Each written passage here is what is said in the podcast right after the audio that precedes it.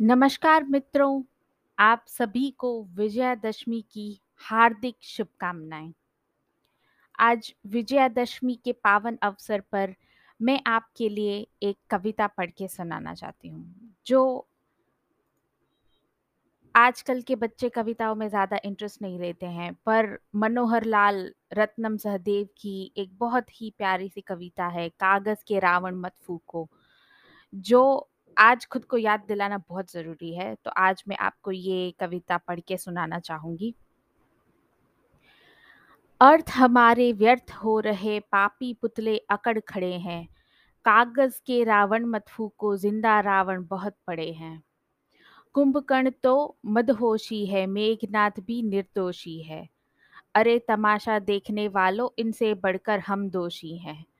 अनाचार में घिरती नारी, हाँ दहेज की भी लाचारी, बदलो सभी रिवाज पुराने जो घर-घर में आज अड़े हैं।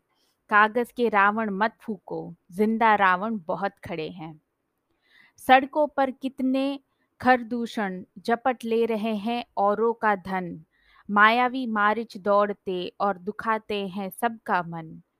सोने के मृग सी छलना, दुबर हो गया पेट का पलना, गोदामों के बाहर कितने मकर ध्वजों के जाल कड़े हैं। कागज़ के रावण मत फूँको, ज़िंदा रावण बहुत पड़े हैं। लखनलाल ने सुनो ताड़ का आसमान से स्वयं चढ़ा दी।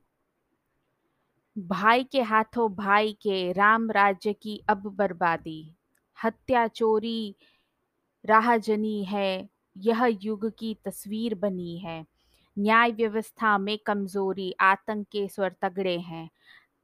कागज़ के रावण मत को ज़िंदा रावण बहुत पड़े हैं।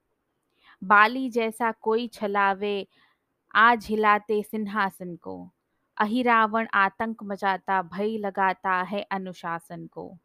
खड़ा विभीषण सोच रहा है, अपनी ही सर अपना ही सर नोच रहा है।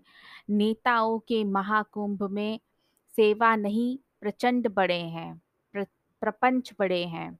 कागज़ के रावण मत को ज़िंदा रावण बहुत बड़े हैं। जय श्री राम।